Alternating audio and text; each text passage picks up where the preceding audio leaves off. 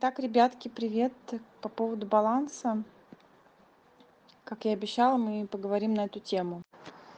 Очень часто люди, когда я спрашиваю, что вы хотите, как вы поймете, что сегодня наша сессия терапевтическая, она пройдет для вас хорошо, как вы поймете?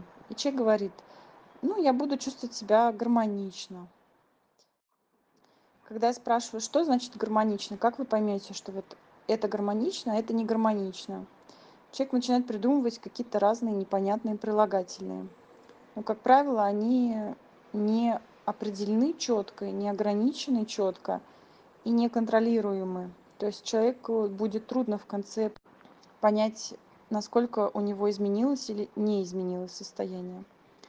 И тогда я прошу человека четко сформулировать свое состояние, когда ему хорошо. Он, он начинает описывать физический фактор, например, э, в состоянии покоя, в состоянии хорошего настроения у меня теплые руки. Или, например, человек говорит, я улыбаюсь, я могу сказать, что я действительно чувствую себя прекрасно по улыбке. Или у меня глаза щурятся. Или, например, у человека не болит что-то, что обычно болит, а в состоянии прекрасном оно не болит. И это для него обозначает шкалу, шкалу ощущений. так вот, первое, а, раздели... будем разделять факторы, определяющие человеческое состояние. Первый фактор – это физический фактор. Определите для себя те моменты в жизни, когда вам хорошо, и отслеживайте – что в этот момент происходит именно с вашим телом. То есть этому нужно учиться. Именно учиться каждый день отслеживать, как мне сейчас. То есть сначала эмоциональный фон спрашиваете самого себя, и потом отслеживаете физические факторы. Что в эмоциональном положительном фоне происходит с телом, именно в вашем личном случае, в персональном варианте. И это для вас будет шкалой, для того, чтобы в следующий раз вы могли определять по обратному эффекту, по изменению каких-то физических... так вот, первое, а, раздели... будем разделять факторы, определяющие человеческое состояние. Первый фактор – это физический фактор. Определите для себя те моменты в жизни, когда вам хорошо, и отслеживайте что в этот момент происходит именно с вашим телом. То есть этому нужно учиться. Именно учиться каждый день отслеживать, как мне сейчас. То есть сначала эмоциональный фон спрашиваете самого себя, и потом отслеживаете физические факторы. Что в эмоциональном положительном фоне происходит с телом, именно в вашем личном случае, в персональном варианте.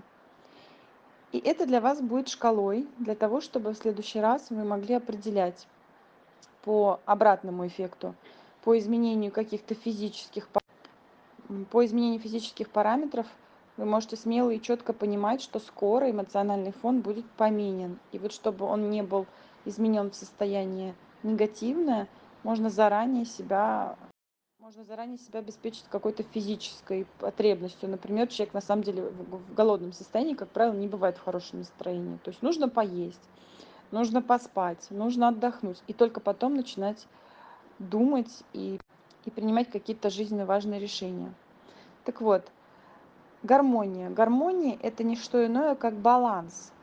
Вот я очень рекомендую вам вообще не использовать слово гармония, потому что гармония – это достаточно размытое, непонятное, неопределенное слово.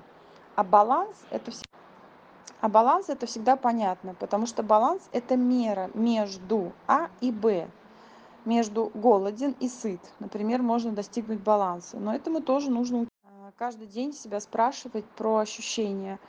В какой момент обычно я наедаюсь, или на какой минуте, или на какой пище. Или, например, температура какой момент мне действительно тепло, а в какой момент мне жарко, в какой момент мне холодно. И вот эти моменты, фиксируя, чем как можно чаще фиксируя такие моменты, вы сможете больше познавать свое тело и свою гармонию, то есть баланс самого себя на уровне физики, потом точно так же на уровне эмоций. Например, а, в моем режиме дня есть такое правило, что первые два часа после сна я ни с кем не общаюсь, никого физически не трогаю, ну, условно говоря, и я не разговариваю по телефону и не решаю никаких дел вообще. Первые два часа посвящены мне, посвящены мне, моему телу. И однажды так случилось, что я, забыв об этом правиле, хотя этому правилу уже очень много лет, мне начались мне начали звонить э, какие-то люди, начались звонки, я вовлеклась. Я действительно вовлеклась в решение каких-то совершенно ненасущных проблем, там, ну, что-то типа там встреча с Петей, и вдруг она переносится с часу до два, а с двух до трех, а тут звонит Петя и говорит, нет, давай с трех до четырех, нет, давай с пяти, и тут, и тут я понимаю, что у меня в шесть клиент. Короче говоря, я потратила около 40 минут на решение какой-то непонятной абсолютно задачи. В итоге из моих двух часов 40 минут были просто вычеркнуты.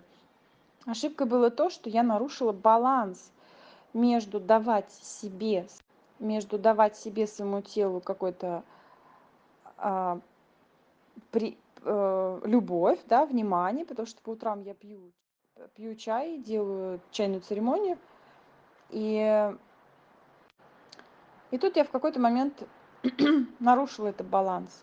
Собственно получила хороший урок и по шапке настроение тут же у меня изменилось и я не успев отследить что оно у меня изменилось начала в этом не совсем правильном настроении для самой себя то есть не в балансированном э, решать какие-то другие вопросы.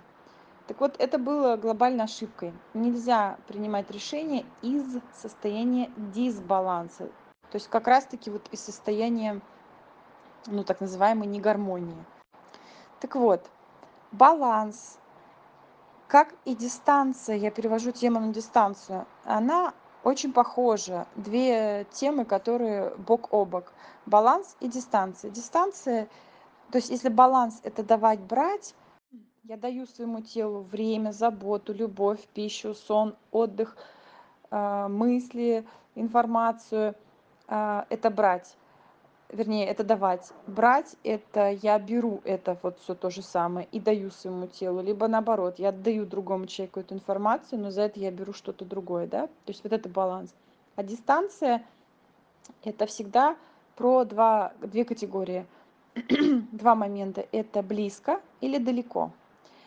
Как только вы достигаете ощущения а, какого-то пика например человек приблизился к вам слишком быстро близко в физическом плане, в психологическом, в эмоциональном, привязался, или наоборот, он слишком отдалился, слишком долго не появляется в вашем поле, хотя у вас, например, была какая-то договоренность, или наоборот, не было, то, как правило, человек начинает чувствовать, э, как правило, человек начинает чувствовать какой-то дисбаланс.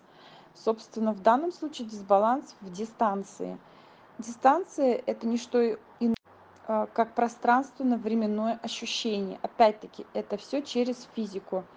Постарайтесь наблюдать за а, тем, как вы ходите, как вы ходите по улице и дома. Например, как много часто вы задеваете какие-то вещи, предметы, как часто они у вас падают из рук, как часто вы пишете то, что не хотите, как часто в описании делаете ошибку, как часто проливаете молоко мимо банки, как часто яйцо падает не так или не разбивается, а вы его разбиваете то есть применение силы не совсем правильно ну в смысле не совсем сбалансировано. Там где надо ударить сильнее слабее а там где надо а, наоборот происходит удар случайный сильнее. Как часто вас обнимают слишком жестко или слишком мягко или не так как вам нравится? Как часто вы пересаливаете еду или вам пересаливают еду? Как часто в транспорте вас задевают или толкают или наоборот уступают места как часто вас кормят случайные люди или какие-то добрые или наоборот вы кормите. Это все про дистанцию про пространственно временное ощущение себя своего тела в пространстве и умение нести этот посыл э, в общество. Итак резюме.